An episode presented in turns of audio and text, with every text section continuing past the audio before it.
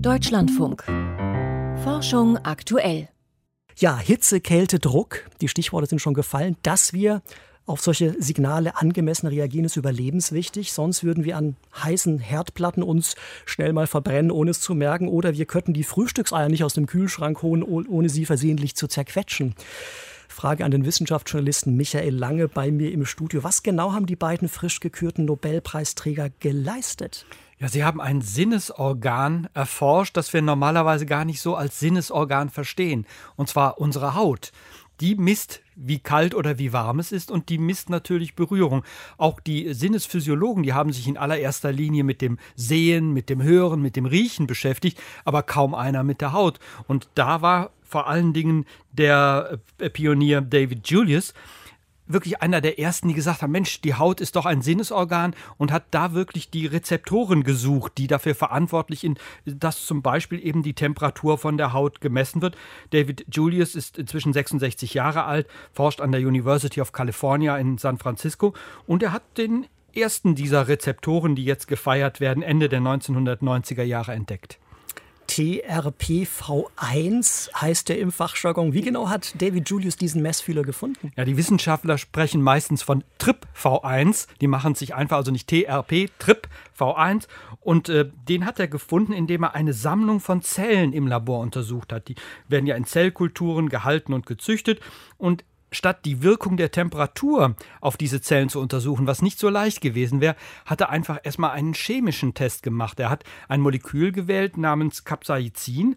Das kennt man, das ist für die Schärfe in den Chilischoten äh, verantwortlich und man kann auch mit, mit Capsaicin sozusagen die Schärfe messen und der Temperaturfühler, der reagiert gewissermaßen darauf. So hat er gewissermaßen einen Trick genutzt. Dass Schärfe und Hitze irgendwie zusammenhängen, wissen wir auch alle vom Chili-Schoten-Essen. Genau. Wie genau funktioniert dieser Messfühler?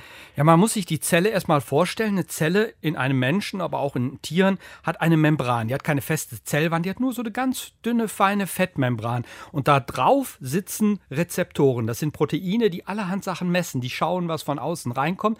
Und an diesen Rezeptoren sitzen nutzen oft solche sogenannte Ionenkanäle. Das sind Rohrleitungen, die durch die Membran hindurchgehen und die lassen Stoffe rein und lassen Stoffe raus.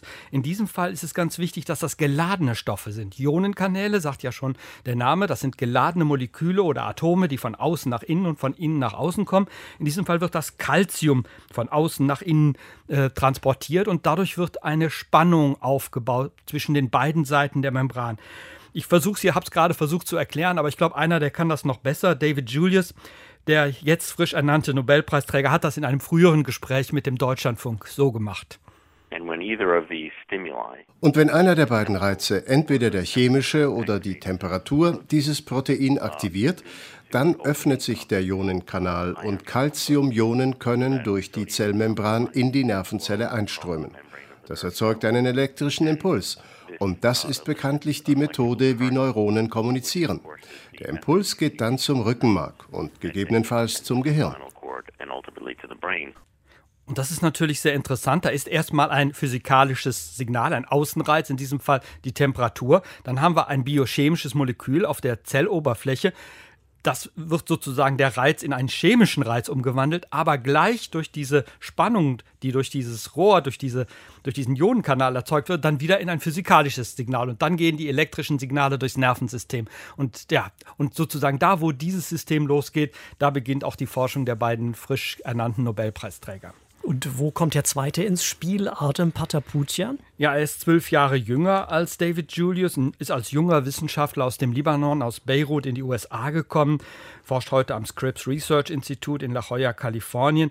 Und er hat den zweiten wichtigen Rezeptor entdeckt und das war ein richtiger Wettstreit. Die beiden Arbeitsgruppen, beide zwar in Kalifornien, die haben sich einen Wettstreit damals um das Jahr 2000 bis 2010 geliefert. Ja, und das Ergebnis war wieder so ein Rezeptor, der heißt TRIP-M8. Und ähm, in diesem Fall kam wieder ein chemischer Stoff zur Hilfe, diesmal nicht das Capsaicin, sondern das Menthol.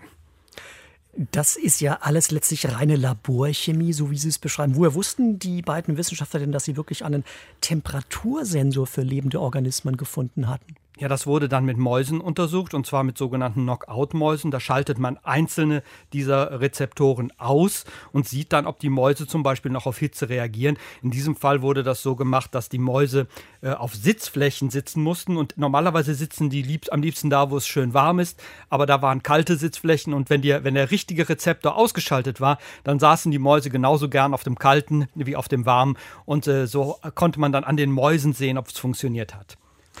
Das war der Temperatursensor, also gewissermaßen das körpereigene Thermometer. Dann ging es ja aber auch noch um Berührungsmessungen. Wie wurden die gefunden? Ja, die wurden von Adem Patapuzian gefunden, wieder mit dieser Knockout-Methode. In diesem Fall sind es zwei äh, Rezeptoren, die gefunden wurden, Piezo 1 und Piezo 2. Und im Grunde funktioniert das Gleiche wieder genauso mit diesen Ionenkanälen.